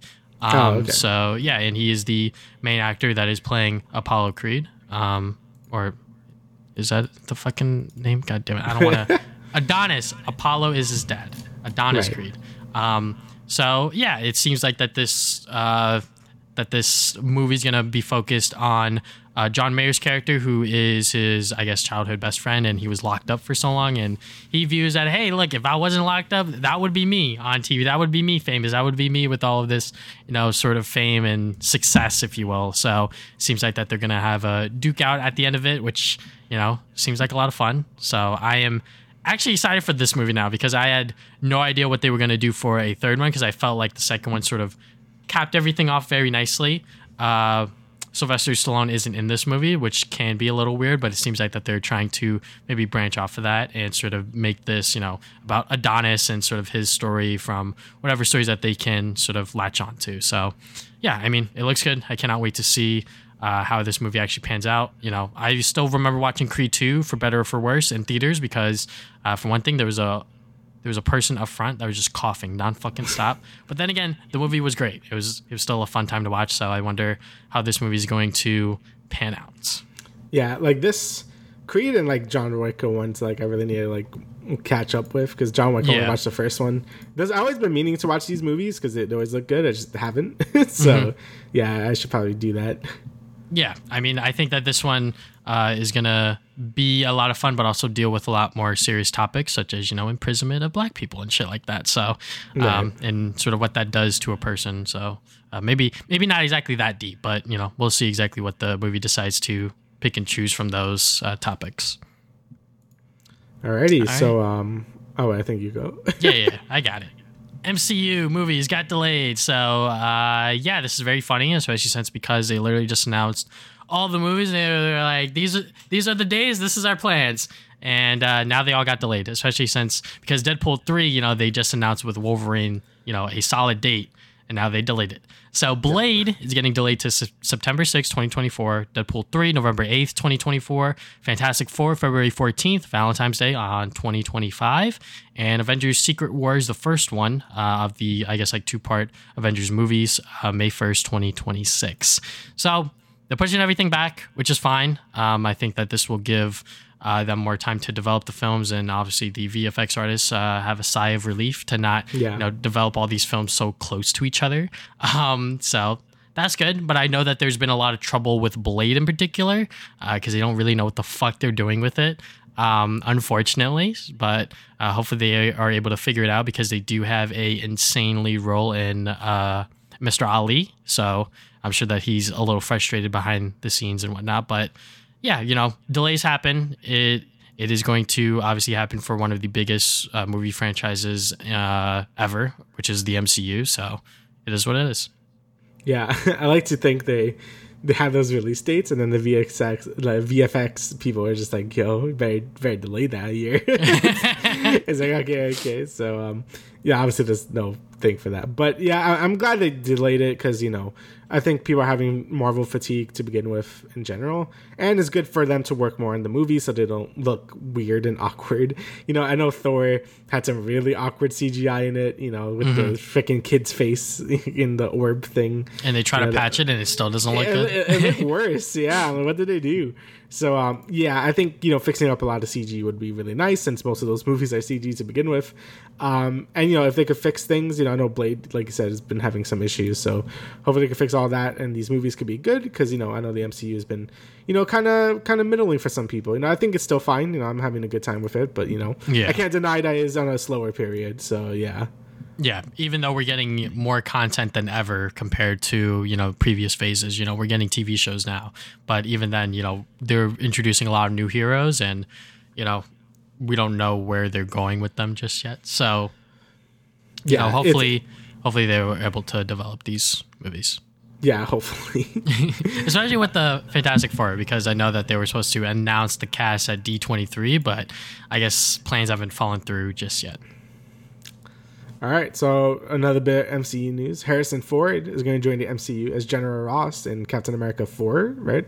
Yep. Um, so this is interesting. I mean, you know, Harrison Ford, I don't think even had a good relationship with Disney because I know he hates Star Wars. Like, Yeah, he fucking hates Star Wars. Yeah, He hates that shit. Star Wars. So, um, but he does love Indiana Jones. Like he apparently he, Mm-hmm. he was happy to reprise the role as Indy. So, um, I, I mean, it looks like it's mostly just a Star Wars thing. He really just doesn't like. So Mm-hmm. we'll see. I know he's kind of an asshole. Like, I mean, I mean that's fair. I mean, he's old at this point. like, Star Wars kind of like took a shit. So like, it makes sense how he would just be like, okay, I'll be here if you kill me. So, like, spoiler, like he does die in, Star Wars. Hey, like But, the um, movie's movie's pretty old at this point, but Yeah. um. Yeah. Dude, he's like eighty, dude. Like my Yeah. lord. Um. But yeah, I think this would be a nice role, just to, like have him there. You know, it is kind of cool to be like Harrison Ford's in the MCU. Like, it's gonna be a pretty interesting, like trivia question. It'd be like, which celebrities in the fucking MCU is like all of them. so yeah. yeah. I mean, like William Hurt, you know, I was very excited to see him r- reprise that role as General Ross in uh, Captain America: Civil War because I was like, we haven't seen him since Incredible Hulk, uh, but unfortunately, he has passed away, so they have recast him as Harrison Ford. Uh, which is fine in my opinion. Uh, I wonder how big of a role um, General Ross is within the MCU that they needed to recast him. So, you know, there was like no way around it kind of thing. Um, And, you know, Harrison Ford, you know, say what you will about him. It's understandable why he's like this because I think that he has done a lot of movies in his life and he and he just hates Star Wars because people only recognize him as Han Solo. So he's like, fuck this shit. you know, Yeah. people people only see me as Han Solo, not Harrison Ford. So, um, you know, there is a there's reason why he's like that, and I understand it, in my opinion. So, Yeah, I mean, I think it's fair. Yeah, like Mm-hmm. you know, the uh, whole Star Wars is kind of just a mess to begin with. Like, I don't even think he liked George Lucas that much during the original trilogy. um, I, I remember um, seeing a lot of things where he would like. You know, George Lucas didn't know what the fuck he was doing, and you know Harrison Ford had to be like, "Okay, no, I'm gonna do this, and you will be happy with it." He's like, "Okay." so yeah, it was like a whole thing. Um, but it's cool that he's gonna be in the MCU to begin with. You know, I think that's pretty sick. So Yeah. Uh, moving on from there, we got DC's plans for their upcoming movies. Uh, so, first thing, uh, which people are pretty excited for, is their desire to have a Man of Steel 2 with Henry Cavill reprising that role. I think that this has been something on people's DC wish list to those that had him for a very, very long time. Um, and if it does happen, I hope that it is good. In my opinion, I feel like most of the Zack Snyder stuff that he has done have been not that great, including Man of Steel. Man of Steel was kind of mid, in my opinion. it was I really hon- mid, yeah. I honestly fell asleep towards the end of it, and I was like, "Am I really gonna re- rewatch the whole last act?" And I did not. Um, and I was very disappointed with Batman v Superman. I haven't watched the Snyder cut for Justice League, uh, so when I get around to that, I'll have a much more whole opinion on Zack Snyder as a director for the for the DCEU. But um, yeah, that seems pretty cool. Any thoughts on that? Um, like I said, like I think Man of Steel was like whatever. Like I mean, I, it doesn't help that I, I just kind of don't like Superman as a character to begin with. Like I think he's pretty lame. Like I don't know. I, I feel like when you make our character like basically god tier in terms of power, it just becomes very boring. And again, I, I just think Superman's stupid. so there's that. You know, I think this. I mean, I, I don't. I'm not like that attached to DC in general. Like Batman is basically the only one I really care about. Um, so yeah, I, I'm like, if they do make it, hopefully it's good. But um, you know, the the DC movies are just so scattershot that I just it's hard to know until it actually comes out. Like, I, I most of the Batman stuff is usually going to be pretty good, but anything else is always going to be a crapshoot. So we'll see. Yeah.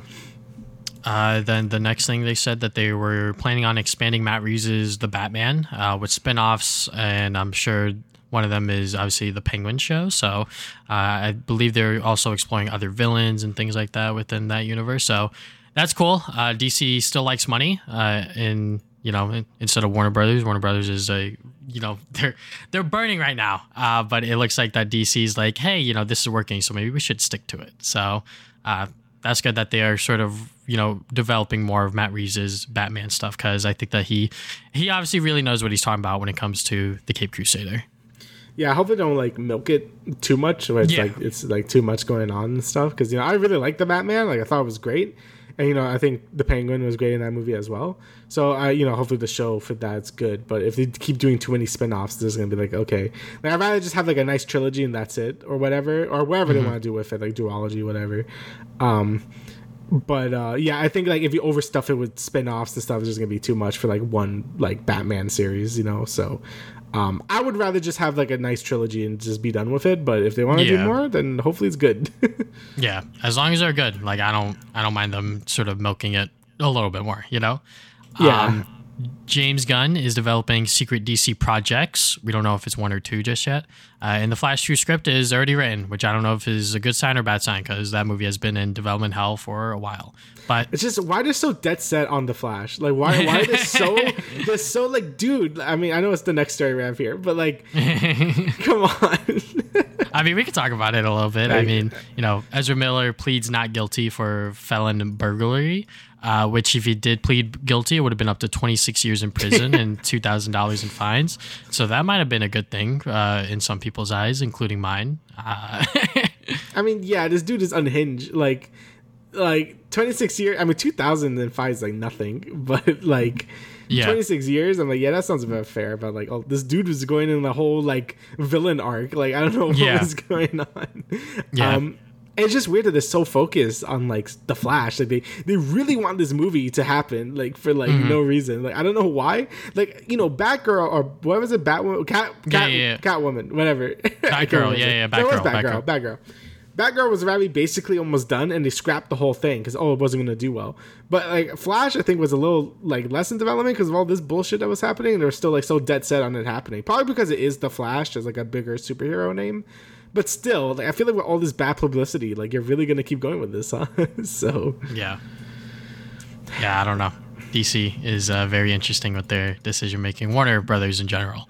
Um, Yeah. But yeah, I'm sure that they that he won the case, or they won the case, I should say, because that is Miller's pronouns. They them. Uh, Yes, They yeah. they won the case because of DC's lawyers. They had obviously a fucking multi-million dollar company trying to save his ass because they're like, bro, this whole thing is on your shoulders, please God. So, um, and since the Flash 2 script was already written, I'm sure that they didn't want to uh, recast or do anything like that, which is, you know, Flash is just another white boy, but that's another story for the another day. God damn it. uh, but yeah, James Gunn, you know, uh, him developing more DC projects, I think that that is pretty exciting to look forward to because everything he's done with DC has been good so far. I haven't watched the Peacemaker show, but I heard that that was pretty good. Yeah. Um, but you know, the Suicide Squad, the thing that people watched more, uh, you know, that was also very, very good. Yeah, I, re- I really enjoyed his uh, his take on the Suicide Squad. Um, you know, obviously the, the one that came out before it was pretty shit. Yeah. Uh, but the new one was really good. I, I really enjoyed like how he writes like funny like teams and stuff. You know, Mm-hmm. he obviously had a lot of Guardians of the Galaxy energy, just you know a bit edgier and stuff. So if he does do a sequel to that, then that would be sick. Um, uh, and Peacemaker, I heard was also really good. I, I need to watch it as well. But uh, yeah, you know, James Gunn's great. You know, he's great at what he does, and hopefully he could, he could save the DCU. so Along with Matt Reeves. Um, yes. uh, moving on from there, we're going to talk about the newest in Disney Plus. So, uh, do you want to start with Andor or do you want to start with Werewolf by Night? Uh, let's start. I guess we start with Werewolf by Night because uh, you know it's gonna be a bit shorter. Um, this is actually a lot better than I thought it was gonna be. Like it was Yeah. like you know it's a one-off thing. I well I think it is. You know it's a one-off thing, just a fun little Halloween special thing. I guess set in the MCU, just like you know with a different thing. Like there's a bunch of monster hunters and hunt monsters and stuff. You know, very feels very Castlevania type of deal. Um, and the whole plot is just like this like ruby blood crystal thing and they had to like do like a hunger games type deal to get the thing. And obviously like there's more stuff that happens but i guess i won't oh i guess i could spoil it. This is the spoiler part right? Yeah, yeah, yeah. so um yeah obviously they go around and like kill each other and it's like really violent. Like i'm like oh my Yeah. lord i didn't know what it was rated. I think it's rated 14 um you know for violence and stuff. And you know that's really cool. You know it actually gives me a lot more faith that disney could do something like this you know for things like deadpool or whatever. So um that's really cool to see that they're willing to get more violent obviously in black and white so you can't really see all the blood or whatever but still like a lot of the kills are like pretty gruesome uh and i thought that was pretty sick at least for what this is aiming for um, but yeah, overall, I just thought like the plot was pretty interesting. You know, it's a little more hammy because it's, it's aiming to be a little more uh, of that 30s monster movie type deal, and I think it did a pretty Yeah. good job emulating that sort of style. Um, and yeah, it's just interesting to see like all this this other subsection of the MCU world since we have magic and like space aliens, and now we have like this more like monster hunting type deal going on. I think that's pretty cool, like with like the weird Cthulhu monster Ted or whatever. So that I think that stuff was pretty cool. Uh, but yeah, overall, I think it was just a fun little story. Very, you know, just very tight little thing, and there you go. It was just a fun time. So Yeah, I mean, I knew that people were enjoying it, so I was like, all right, like, how good can this really be? I'm sure it's because, you know, they're playing much more into the black and white aspect, sort of playing into the monster stuff, and obviously they did do that, which is good. Uh, so I'm glad that they uh, were able to make something that you know feels different from the MCU. You know, if you showed this to anyone, like I'm sure that they could just enjoy it. You know, the first part where they show like the the fucking Marvel heroes, they're like, guys, this is this is still in the MCU. Yeah. Just remember, by the way, I'm like, all right, all right, I get it. Um, but yeah, you know, the whole uh, them trying to hunt each other, trying to get the the uh, ruby stone or whatever, that was pretty fun. Um, I think I think us getting to know just a few set of characters was very good. You know, trying to get to know all of them within this hour time frame probably would, would have been a bit too jumbled, which then which then some people c- could complain that we didn't get to know everyone. But then again, I feel like that those other characters weren't necessary for the story. Maybe not just just yet. fodder. Yeah. Yeah, exactly. So um, I'm glad that, that we were able to see a different side of the MCU, especially with the directing. I love the way that they that they use like the shadows and like the the flashing lights on like uh, certain people's faces and stuff like that. That was very Yeah. fun. Uh, the kills, the blood, and everything. I think that you know we we should expect more stuff like this from the MCU, and I hope that we do get more of this. Unfortunately, I feel like that this is going to be a project on the Disney Plus MCU stuff that's just going to be casted away. Not a lot of people are going to watch it past this October. You know, maybe people will watch it next month. Who knows? Um, but yeah, I feel like like that this is going to be something that people are not watching or haven't even watched yet. So, you know, if you if you, you know, are still listening to us, you should probably go watch this. Can't wait for a werewolf man to be in the Avengers. yeah, I mean like I noticed the swamp thing was in there. Like that was like the instant thing that I noticed and I was like, "Oh, okay, like that's cool." So, you know, yeah, them- a lot of classic monster things over there. Yeah. yeah, them using the sort of you know monsters and really honing into that, I think, is what made this this sort of special presentation, if you will, really special. It would have been cool to kind of stuck more to the 30s theming. Like it would have been cool if the monster was like like that Cthulhu monster was like a puppet or something. Mm-hmm. Like I was kind of half expecting that, but oh, it's just CG. But still, it mm-hmm. would have been cool if that was the case. Uh, but yeah, overall, really good. I really like the theming. You know, it looks like there was a lot of effort into it. You know, I really like how different it was to anything in the MCU. Which you know, we, I seem to be saying that a lot. Like there's a lot of things that feel very different right now, and maybe that might make people a little mixed. But for me, I personally really enjoyed it. So yeah. Yeah. Uh, moving on from there, let's talk about Andor episodes Yeah. six and seven. So, spoilers once again for Andor. Uh, yeah, the show is still really good. um, I think episode six was really like the peak, the climax, excuse me, of everything. Uh, just because we finally get to see the whole operation come to fruition, and not everyone comes out alive. Uh, No, the- I- people die, uh, which was something that I was obviously expecting, but the way that they did it so fast and sort of so hammy was just a reminder that hey, you know, uh, this is this is Star Wars, you know. Yeah, I you know obviously I was expecting people to die. I didn't expect the kids to get like crushed by the money. I'm like Jesus, Oh, that's yeah. a horrible way to go. like jeez.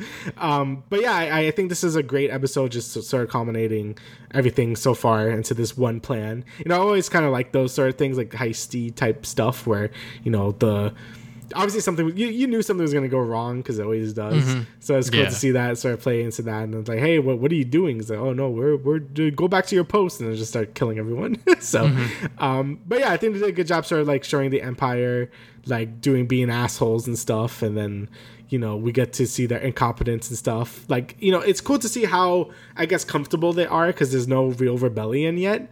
So you Yeah. see them sort of more slacking and they're not as like on point as they probably are after this event, as we see in the next episode.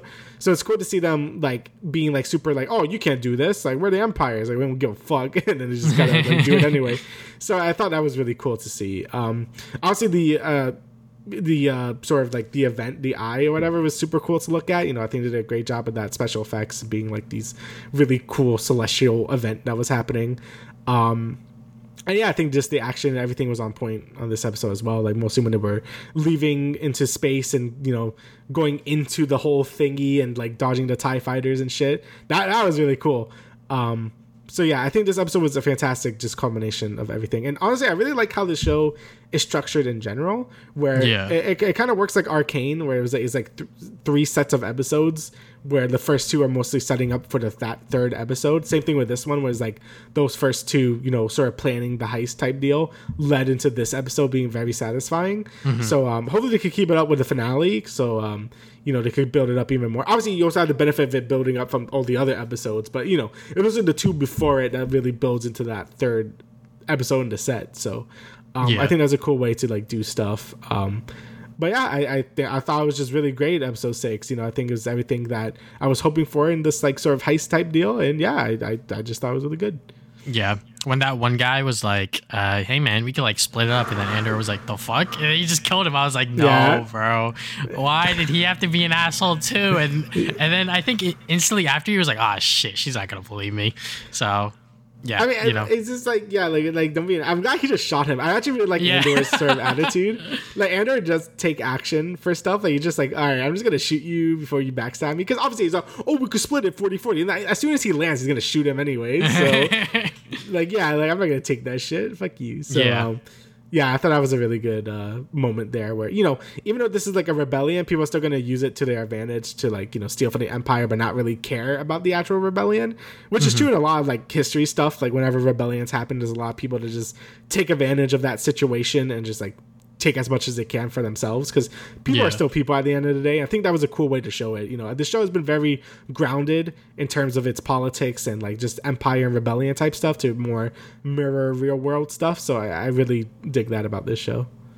Yeah. Um yeah, episode six was really, really good. Uh too bad the only two black people on their team fucking died. yeah, I was, gonna like say the two black people died first, so that's a little. I was like, Star Wars? I thought we were a little more progressive than this, guys. Come on. Um, but I guess I guess they didn't want one of them to be the one that's gonna tra- be be the traitor, if you will, if that's what they were trying to go for. So they're like, I guess I'm gonna have to die here. Shit. Uh, Yeah. But yeah, you know, episode six was really, really fun. Episode seven, obviously, things slow down. Like you said, they're sort of doing the three episode act structure, which there are only 12 episodes in total for this first season, anyways, of Andor. oh, okay. Um, so yeah, you know, they're setting things up. We're sort of seeing uh, the aftermath of everything, sort of, and we're trying to figure shit out. Like, what the fuck am I gonna do? Um, but yeah, definitely a much slower burn of an episode. It can be boring for some people because there's very little to no action in this episode. It's very much about just the people, the people that are uh, within the show, including the ones in the Empire. So I, I think it does a good job showing more the ramifications. Like I was saying before, like the Empire was very lax in terms of like sort of like their power, but now that they got threatened, now you see them all scrambling and stuff to be like, okay, we, we gotta do something about this rebellion that might start. And you know, a lot of people were not sure. Like, even Andor is like, nah, there's just a burglary, like whatever. But obviously, this sets a message to the whole galaxy that's like, nah, this is like a movement now. So even Yeah. like his like not mom understood that and stuff. So um, and obviously Andor tried to like relax in like Space Miami or something, and then he just gets arrested anyway. that was a weird scene. He's like, "No, dude, I wasn't running," and then he's like, "No, yeah, no, no, no, you- you're getting arrested Yeah. now." So I was like, uh, you know, back then it was six months, and I was like, oh shit, it's gonna be a lesser sentence. And then she said six years. I was like, oh, nah, this guy's fucked. got him. yeah, so I don't know what's gonna happen next. Uh, he's probably gonna be in a prison, and he's probably gonna escape. So that'll be fun. Um, my favorite scene within episode seven was when like uh, Andor was just like hiding from some troopers, and then he just had he just had like this flashback, just like instantly of him just like I guess like standing around at at some other point, and like his friend went to go and uh, oh stop yeah, stop. yeah, like stop a fight and then like you know, or stop them from like throwing rocks at the uh, troopers, and then I guess he gets gunned down. I don't know because they don't I- show it. It's actually cool to see. I guess that was really early during the Empire because there were still like clone troopers, right? Like those, Yeah. Mm-hmm. those weren't stormtroopers. That was cool. So I always like it when they kind of establish when things are early into like the original trilogy because they still have clone troopers everywhere. So that that, that was pretty cool to see. Yeah, so you know, so far so good. Uh, hopefully these next three episodes are able to deliver. Um, I know. For according to the Wikipedia, the next three are going to be developed uh, by the same director and writer, which was the same thing that they did for the first three episodes, and then for four through six. Episode seven was different people, and now Oh, okay. eight through ten is going to be the same directors, and then the last two are going to be the same directors, same writers. But anyways, you know, hopefully uh, Andor is going to be able to continue delivering as they have. Um, I feel like that this is a Star Wars show that not a lot of people are watching just because it is fucking Andor. Uh, Yeah. But you know, every single time, every single time I'm talking to someone on campus about Star Wars and we talk about the Star Wars shows, obviously they fucking watch Kenobi, but they didn't watch Andor. And I'm like, watch Andor. Andor is really good. It's like Yeah. a lot better I than I think think most people expected. Yeah, it's just not as flashy or whatever. Even like Mandalorian is like, you know, you still have like crazy stuff happening. This Yeah. is very, very much like a more grounded show than any of those two shows. I mean, obviously, I Mm-hmm. think I still, in my heart, prefer Mandalorian just because I liked it a lot. I mean, yeah, who fucking wouldn't? yeah, but like honestly, I think this show is just way better than like Kenobi. so yeah, Mm-hmm. I would have to agree with you on that as well. Uh, moving on from there, the last part of the show, we're going to talk about the She Hulk finale uh, that Yep. happened last week. Uh, so, yeah, you know, She Hulk ended. Um, obviously, people were now able to form their full opinions on it, and I was watching certain videos on it, such as Cosmonaut Variety Hours, sort of his defense on the show, because the show does play very much to her character a lot more than I than I even knew. Um, but yeah, the finale itself, I thought it was fucking great. I really loved the finale. The fact that they were just like fourth wall breaking everything and sort of her going into the writer's room and her having to talk to Kevin, which I already knew was going to be a robot because it was in the fucking subtitles spoiled it. It was K Oh, dot. it? Yeah, Oh, I was okay. like, what the fuck? I was like, why is Kevin spelt like that? And then I was like, yeah, I, I didn't get oh. spoiled for that because I, I, yeah, I didn't have the subtitles on. I was like, oh, I know, I know what they're doing now. So, um, I know people are kind of upset about the whole VFX artist uh, joke, which you know, there's a time and place for everything. Which maybe that was a little too soon. yeah, I, I was like, Ooh, I don't know about that timing of that joke. yeah. But overall, I I really like the finale. it was fucking insane. Yeah, I was I was like, whoa, this is going crazy. Um, yeah, I mean, it matches the tone of the show. Like Mm-hmm. you know, the you know, obviously She Hulk breaks the fourth wall in general, so it makes sense she would do. I just didn't expect it to be that extreme, Mm-hmm. but um, yeah, it, you know, it sort of matches the whole tone of the show. You know, the show was never meant to really be taken that seriously to begin with. You know, it was more meant to be a comedy show than anything. And you know, I think this ending does give you like some laughs and stuff. You know, it's funny to see like the really meta humor with the like the Kevin Feige bot and stuff. You know, Yeah. like, like oh, we can't do this or that. I got VS, VFX joke was funny, but really not timed well. Yes. uh, with everything that's happening. But you know, I thought it was a it was a really fun episode. Um, you know, I kind of wish they didn't kind of like just sideline all the other plot elements that were happening. But I guess at the end of the day, like she said, it wasn't really important. It's more of her growth as you know Jen and She Hulk, and you know I think the show did a pretty good job showing that growth to begin with, anyway. So um yeah overall i thought the show did what it did well. If you were expecting like a more traditional marvel show or something more action based then yeah you weren't gonna get that. They literally made fun of that at, at this episode where it's like oh we're gonna have a big fight. It's like nah that's not that's not really not what this show is about so Yeah. yeah it, it makes sense that you know they wouldn't really like get into that type of stuff. Even with like when hulk was just in space and he has like a son mm-hmm. or something like i guess they're gonna Yeah. do planet planet hulk stuff um they just didn't explain it. It's just like oh it is a thing that's happening because it wasn't his show. So it's just like well you're not gonna you're not gonna get much of that right now. Um so yeah i i, I do appreciate how self-aware the show was. Even with like even more meta where it's like oh like she hulk like why isn't he called he hulk you know like they did like whole you know they're like a whole thing with like what you see in the comments or on twitter and stuff. So they're Yeah. they were very self-aware how the show would have been received to begin with anyway. So you know i just gotta give it claps for that at that point. So Yeah. But yeah, if you want to watch something that's pretty funny and just have some time to burn, then I think it's no. The, the show is very harmless. Like you know, just watch it, it or not. Um, Yeah. Obviously, if you're gonna watch Daredevil, maybe watch it. I don't think it's gonna be that that important. We'll see. But um, yeah, overall, I, I think the show was was pretty funny. Obviously, not like the best thing ever, but I, I enjoyed my time with it. Yeah, definitely one of the MCU shows that has really surprised me with how much I liked it. Not just because Right. of Daredevil and Matt Murdock's involvement in it, Yeah. but also just because the show's like pretty pretty fun. Um, Yeah, this is a fun show. All things considered, you know, the whole episode starts off with uh, Jen being not able to turn into She Hulk and her trying to deal with that because the whole series she's been trying to deal with the whole hero, non hero lifestyle. And, you know, the series starts off with her being like, I haven't turned into Hulk in a while. And then she has to turn into Hulk to save people. So this whole finale was just that culmination of it where she's now choosing both both uh, lifestyles, if you will, which is a good thing. You know, that's sort of like what this origin series should always be about. I feel like with any character, you know, if they're having that sort of conflict within themselves, being like, should I do this? Should I not? And by the end of it, it looks like Jen is sort of taking on that role a lot more seriously. I'm glad we were able to see the whole, you know, fucking 4chan Reddit bullshit, you know, for, sort of play out and actually have meaning for it. Um, which is very very funny. You know how they were able to connect everything.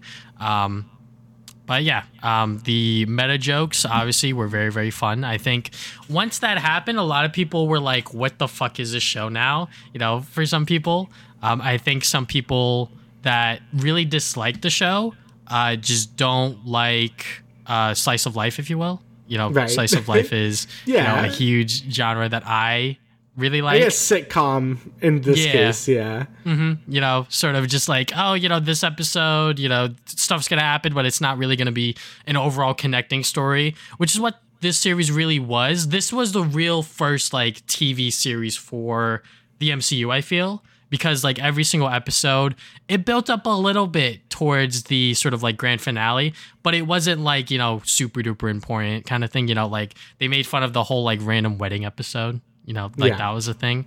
So, you know, I'm glad that this is a show that was an actual show. You know, it didn't feel like a, a five to six hour Marvel movie, if you will. Yeah, I agree. Like it, it definitely felt like it was built for TV.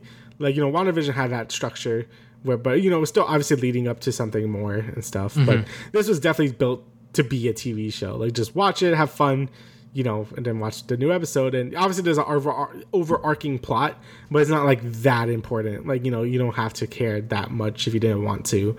Um, so yeah, I think overall it accomplishes goal. You know, people not getting like overly mad about it. I feel like it's okay. You'll be fine. Yeah. Like, I feel like it's okay to be mad at like more of a major Marvel thing, like Doctor Strange or Thor, because you know obviously that has more implications for the MCU in general. But for something like this, is more meant to be a tiny thing, and even then, I think what- what it did, it did well. So yeah, Mm-hmm. I you know at the end of the day, I had fun. It was a fun time. Uh, you know, Yeah. watch it if you want. You know, it's not that important if you don't want to watch it, but yeah, I, I think it was a good time. I really like the uh, nice touch of Matt Murdock at the end. You know, Yeah. even even her comment where she was like, "I fucked Matt Murdock," and I was like, Yeah. "Hell yeah, girl, go Yeah. off, go off." go off. Um, but one last thing with the you know uh, Hulk's son Scar just randomly just randomly appearing. I was like, okay, I guess this is what we're setting up for. Uh, if we're gonna do a season two of She Hulk, uh, it'll probably play more into that, hopefully, because you know if they want to develop develop the Planet Hulk stuff, this is the way that they would do it. Because I can't imagine Disney working with Universal to make another No. Hulk movie because they're like. We don't want to do that, so we're just gonna do our own thing and just plop Hulk into other different projects. So Just call it know, Planet Planet She Hulk, and then Stop. then you're good, right? so Um, but yeah, we'll see what they do from here on out. I really, liked it. I feel like most of the people that are complaining about this show were expecting something akin to the regular MCU shit with the whole action adventure kind of thing. But this one was very much a comedy. So I'm glad that, you know, they were able to, know, hinder or sort of hone in on that. And, you know, it really did favor the show in a lot of ways. yeah, I agree with that. All right. So I think that is all that we have for today. Uh, is there anything else you'd like to add, good? No, that's everything. All right, so thank you guys for listening to episode 98 of the Travis and Damian podcast. We will see you guys two weeks from now with another episode. Later.